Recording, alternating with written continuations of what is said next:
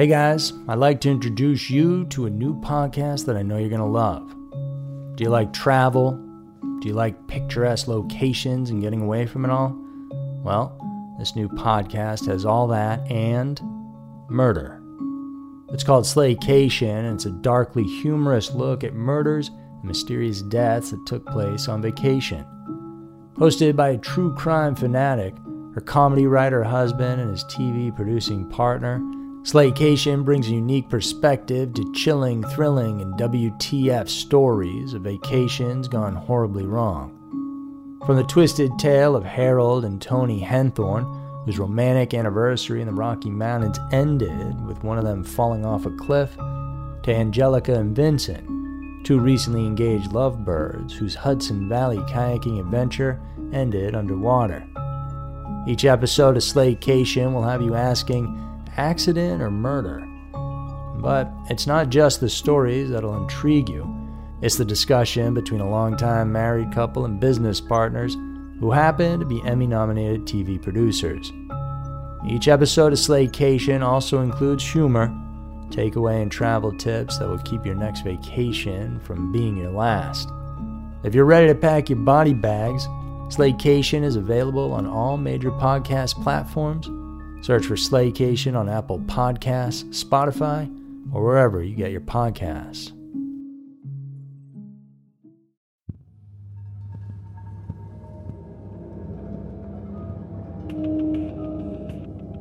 Every town has a dark side.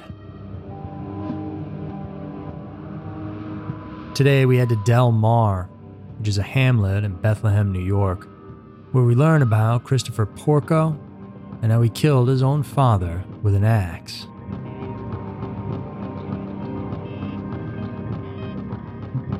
Lies, deceit, and fraud.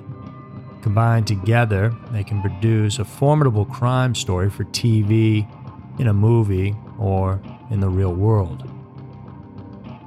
Throw in a sociopathic character, then you can expect a tale that's fatally gruesome. For example, Imagine a son killing his own parents. And the crime story becomes a unique case because the murder weapon isn't the predictable 45 caliber pistol or a razor sharp knife, but instead a fireman's axe. Not every home in Delmar, New York may keep a fireman's axe, but the Porco family owned one. And in November of 2004, the heavy edged cutting tool in the Porco household, became a witness and symbol of an unforgivable evil committed by Christopher against his parents. He murdered his 52 year old father and attempted to do the same to his 54 year old mother. The unthinkable crime ended the 30 year marriage of Peter and Joan and started a 50 year ordeal for Christopher as a convicted criminal.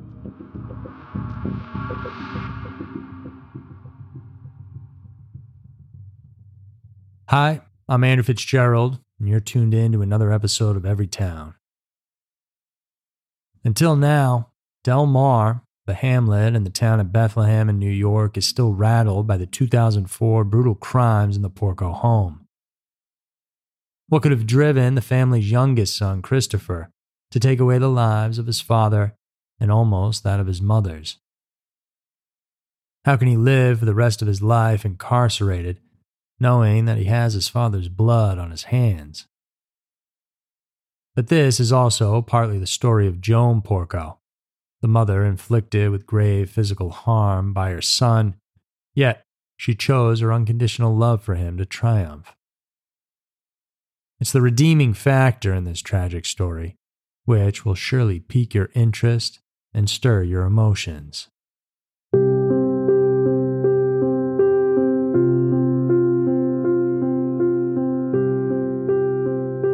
In the mid 1970s, Peter Porco and Joan Balzano got married, and years later had two sons. The eldest, Jonathan, was born in 1981, and the youngest, Christopher, was a welcome addition on July 9, 1983. The family settled in a two story home at 36 Brockley Drive in Delmar. They lived a comfortable life, with Peter working as a state appellate division court clerk in Albany, while Joan pursued a career as a children's speech pathologist. As grown ups in 1994, 23 year old Jonathan was an officer in the U.S. Navy stationed in South Carolina, while 21 year old Christopher was a student 230 miles away at the University of Rochester a private research university. There was no explicit sibling rivalry between the brothers, but it was deemed that Jonathan was the good son, being hardworking and dedicated to his military career. Christopher, meanwhile, was the one who had a history of getting into trouble due to his lies, deceit, and fraud.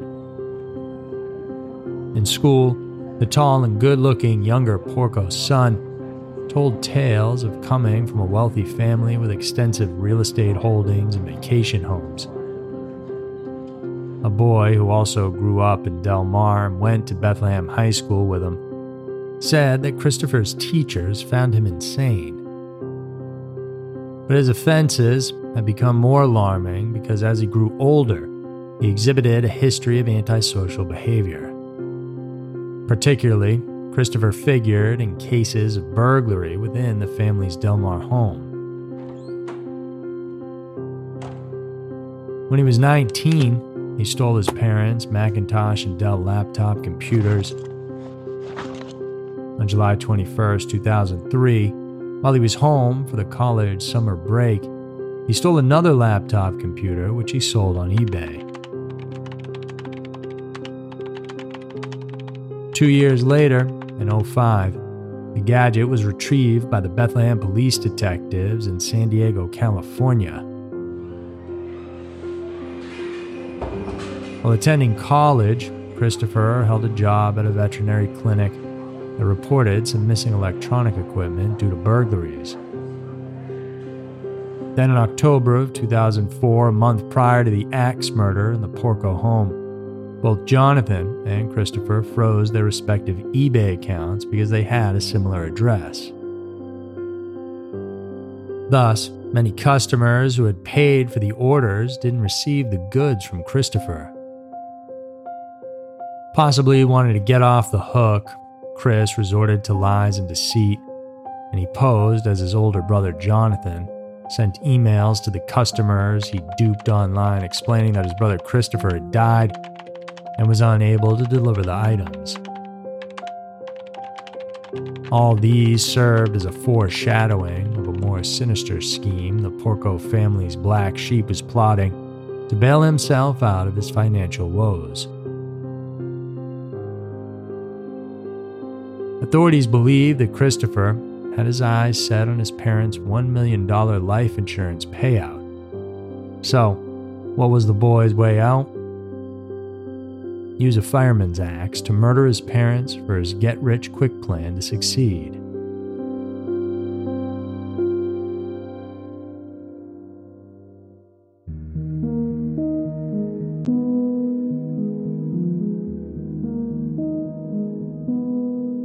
Chris Porco sank deep into financial trouble as a college student because of his lack of diligence in his scholarly pursuits, and partly due to his panache for extravagance just to sustain the imaginary rich kid image he concocted. Does a 21 year old college student really need a $16,000 yellow Jeep Wrangler? In his efforts to keep up with the Joneses, Chris victimized two educational institutions, a bank, and unfortunately his own parents. Investigations revealed that tension involving finances had been brewing between Christopher and his parents months prior to the crime. An exchange of emails among the Porco couple and Christopher showed how distressed Peter and Joan were over their second son's actions. The start of the rift could be traced at the end of the fall semester in 2003 while Christopher was enrolled at the University of Rochester. Due to his poor grades, school officials forced him to withdraw from the university. So Chris enrolled at Hudson Valley Community College in Troy, New York. But the change of environment didn't improve his academic performance. Worse, Chris never even completed a single semester. Soon enough, this reached his parents. In March of 04, as Chris was spending a leisurely trip in England, he received an email with the subject from his parents Failing grades, you did it again. The message was heavy with disappointment and read, You just left, and we can't believe our eyes as I look at your interim grade report. You know what they say three strikes and you're out. Explain yourself. And explain, Christopher did several days later, using his go to tactic lying. He put the blame on the community college's registrar office and wrote, But obviously they are incorrect. My lowest grade that I got on anything was a B on a physics test. Don't jump to conclusions, I'm fine. Christopher further said that a professor lost his final exam papers, hence, he got a failing mark. His plethora of lies didn't end there, though. He then assured his parents that because of the slip up, the community college would pay for his upcoming semester in the fall of 04, which was far from the truth, of course. So he resorted to doing a fraudulent act. He told his parents that he would need their financial information, and one of them as a co-signer in securing a loan to pay for $2,000 in fees. Christopher got access to the information and obtained a $31,000 loan from Citibank with Peter as co signatory. He wanted to re enroll at the University of Rochester, but how could he pull it off with failing grades at the Hudson Valley Community College? The art of deception then came in handy for Chris. He forged his transcript of records from the community college with all A's and B's and used them for readmission at the University of Rochester. Peter and Joan were left in the dark that their son fraudulently took out a loan and used a portion of it to pay for his university tuition fee. Peter soon found out about Christopher's falsified bank transaction, though, and wanted to talk to him. But his and Joan's phone calls had been ignored by their son for weeks already. And now enraged, Peter then reprimanded his son through email. Did you forge my signature as a cosigner? What the hell are you doing? You should have called me to discuss it. I'm calling Citibank this morning to find out what you've done, and I'm going to tell them I'm not to be on it as a cosigner. The strong words coming from his father should have made Chris realize his wrongdoing, but his callousness prevailed. He delivered another shock to his parents then the following day. Citibank notified Peter that his wayward son had also obtained an auto loan for the financing of his expensive Jeep Wrangler. As expected, Christopher forged his father's signature as a co-signer to get his loan application approved by the bank. Sort of blindsided twice consecutively, Peter emailed Chris, warning him that he could no longer tolerate his dishonesty. His message sounded like a threat as well. I want you to know that if you abuse my credit again, I will be forced to file forgery affidavits in order to disclaim liability, and that applies to the Citibank college loan if you attempt to reactivate it or use my credit to obtain any other loan. But perhaps no amount of anger and frustration can overpower a parent's genuine love and care. Peter concluded it with a heartfelt line We may be disappointed with you, but your mother and I still love you and care about your future. It was an invitation for Chris to head back to their Delmar home to settle their issue. Well, Christopher did, but his intention wasn't congruent to what Peter and Joan desired. The Porco couple wanted a fresh start, while the son sought for a tragic end.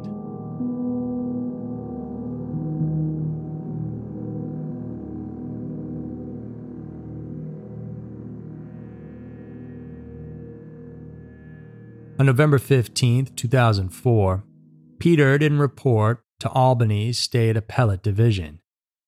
So one of his colleagues, court officer Michael Hart, was ordered to check on Peter at his Brockley Drive home in Delmar that day.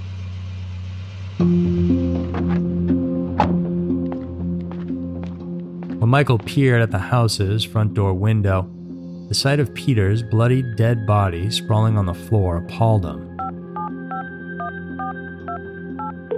Michael immediately called for help, and Peter had suffered from massive head trauma while Joan, still clinging to her life, was found in the couple's blood soaked bed lying on her back. Albany County medical examiner Dr. Jeffrey Hubbard determined that Peter sustained serious injuries from getting struck by a fireman's axe multiple times, including one that penetrated his skull and another that took off part of his jaw. His wife was also hit three times, resulting in severe head and facial trauma. The attack crushed Joan's jaw, penetrated her skull deep enough to expose her brain, and caused her to lose one of her eyes and teeth. A fireman's axe that the Porco family owned and was used to carry out the crimes was then found in the couple's bedroom. Police also discovered that someone had smashed the house's burglar alarm, cut the phone line, and opened and cut a hole in the window screen. Obviously, Peter and Joan were brutally bludgeoned while they were in a deep sleep in the early hours on November 15th. Dr. Hubbard estimated that Peter died anywhere between the hours of 1:30 and 6:30 a.m. on November 15th. But despite Peter's severe trauma and bleeding, he survived for quite some time and did some mundane things. His brain damage had put him on an autopilot. He got out of bed and began his daily routine, which investigators were able to retrace by following the blood trail around the Porco house. First, Peter headed to the bathroom and spent some time at the sink, presumably to shave in front of the mirror. But he was oblivious of the blood dripping into the sink. Unbelievably, he then went down to the kitchen and loaded the dirty dishes from last night into the dishwasher and packed his lunch for that day. He was a walking zombie fueled by the sheer adrenaline pumping through him. To top it all off, Peter managed to go out to the front door to pick up the morning newspaper, but he accidentally locked himself out of the house. He remembered the spare key kept under a potted plant and got inside the home.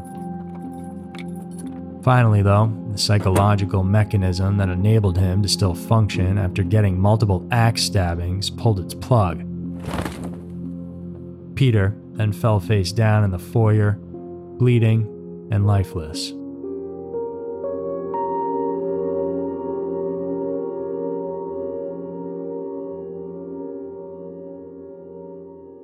The only surviving witness to the horrendous crimes was Joan, who may have survived but will always be reminded of the incident by the loss of one eye and the disfigurement of her once beautiful face. The scar undeniably cut so much deeper, but Joan made sure to seal the pain within the recesses of her heart and soul.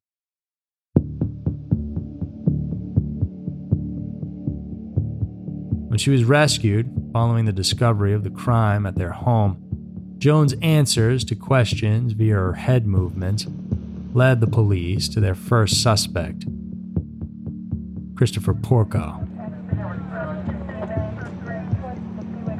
Bethlehem police detective Christopher Bowdish said that while paramedics were stabilizing Joan's condition, he asked her if she could identify the assailant. Asked if it was a family member, Joan used her head to indicate yes. Was it the older son, Jonathan? Shook her head, indicating it wasn't him, which was plausible since Jonathan was stationed in South Carolina at the time. Was it the younger son, Christopher? Reportedly nodded her head up and down, indicating yes.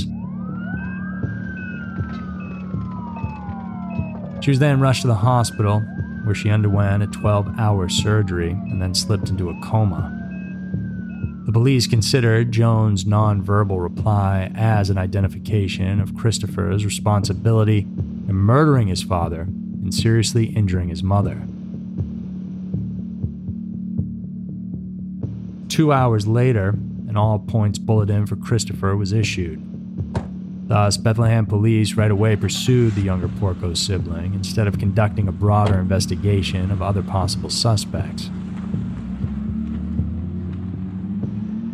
Then, where was Christopher between November 14th and 15th of 2004?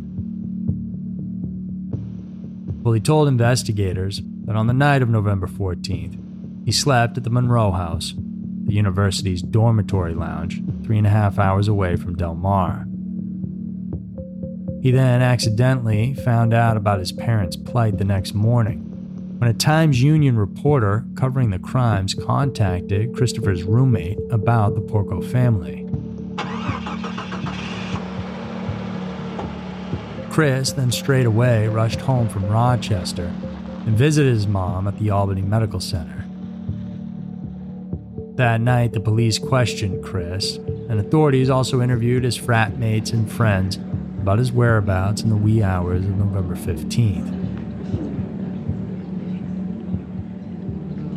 Two weeks later, a grand jury was convened by the Albany Court District Attorney to hear testimonies implicating Christopher in his father's murder.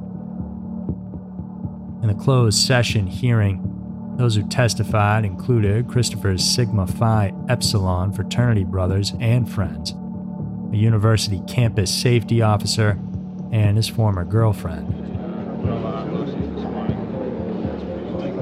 Finally, one year after the attacks, the grand jury indicted Christopher in November of 2005. But there was a dramatic twist that caught everyone by surprise.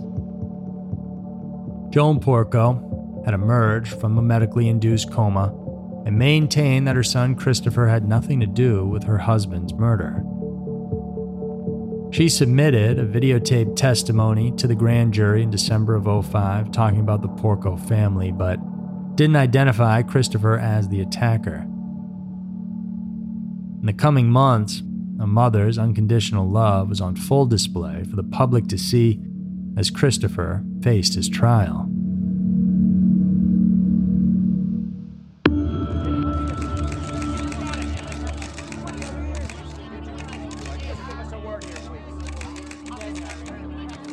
Porco case gathered intense media coverage in Albany, so Christopher was tried in Goshen, Orange County, New York, starting on June 27, 2006. He was slapped with charges of second degree murder and killing his father, and second degree attempted murder and the severe wounding and disfigurement of his mother. Prosecutors were steadfast that Christopher drove more than three hours east to Albany in the early morning hours of November 15th to murder his parents and presented overwhelming circumstantial evidence. Refuting Chris's claim that he was at the university dorm since the night of November 14th until the next day, nine of his frat brothers belied seeing him there. Christopher's classmates went on to describe him becoming an increasingly heavy drinker and someone who had threatened to kill one female student. The recorded footage from the University of Rochester's security cameras of a yellow Jeep Wrangler fitting Christopher's vehicle also proved he wasn't at the dorm. That vehicle left the campus at 10:30 p.m. on November 14th and returned at 8:30 a.m. on November 15th. The time interval fit a realistic timeline for committing the crime at the Porco home. Its burglar alarm was deactivated at 2:14 a.m. and the phone line was cut at 4:59 a.m. Police believed Christopher cut the hole in the window to make it look like a burglary, but nothing was stolen from the house. Moreover, older son Jonathan said that his brother was one of few people who knew the alarm's four digit deactivation code. During his testimony, Jonathan never made eye contact with his brother, saying that his relationship with him was strained and that Christopher knew that his parents had life insurance policies. Two New York State Thruway toll booths collectors also told investigators that they'd seen a yellow Jeep Wrangler passing through their respective stations. One saw it at around 10:45 p.m. at exit 46 outside Rochester. The other one, collecting tolls at exit 24 in Albany, said she particularly spotted the Jeep before 2 a.m. on November 15th because of its excessive speed upon nearing the toll plaza. Porco family's neighbor, Marshall Goki, also told investigators that he spotted the yellow Jeep in the Porco's driveway before 4 a.m. on November 15th. This strengthened the police's belief that they were on the right track they believed that Chris had obviously left Rochester on the night of the 14th, used the hidden spare key to unlock the front door, used the family code to disarm the alarm, and attacked his parents with an axe. He then cleaned himself up, staged a robbery, and cut the phone line before driving back to Rochester. The prosecution's only forensic evidence was a Thruway ticket that allegedly carried Christopher's mitochondrial DNA. Investigators theorized he wore scrubs from the veterinary office during the assault and then destroyed or hid them. A colleague testified that Christopher had experience cleaning up after surgical procedures. In defense of Chris, his husband and wife team of lawyers emphasized that the Bethlehem Police Department had no physical evidence linking Chris to the attack of his parents. No fingerprints were recovered from the fire axe found at the crime scene. One of them also suggested that the department had made Christopher's guilt a foregone conclusion, describing it as a department that chases skateboarders away from the 7 Eleven. This is not the FBI. They also maintain that the police failed to consider the possibility that Peter's murder was the result of a retaliation against his uncle Frank, a captain in the Bonanno crime family in New York City, and someone who once served in the New York City Fire Department. Frank's mob name was the Fireman, which could have had something to do with the fireman's axe used as a murder weapon.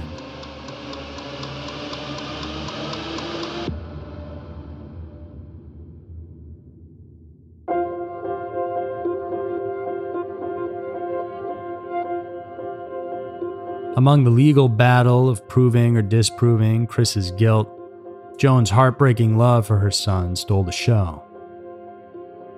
She stood by him throughout everything, accompanying him with their arms linked in court and testifying for the defense.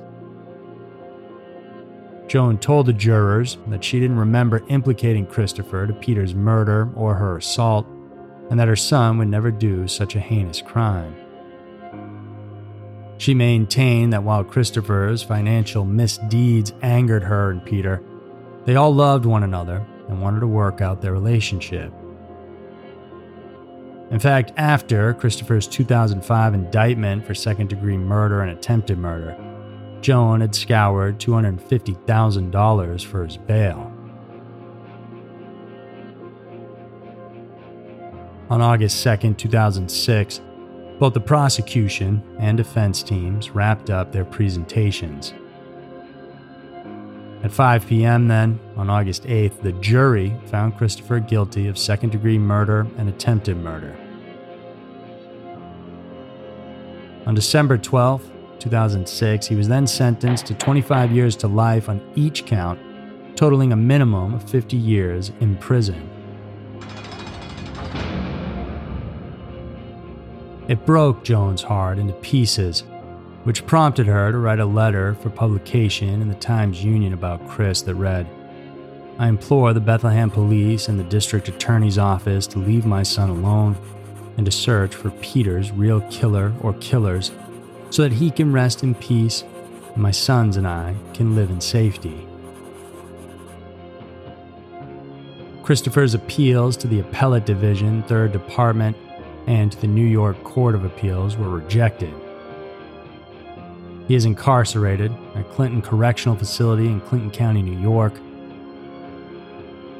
Alas, a mother's genuine love can at times lose to a well deserved justice in the eyes of men and God.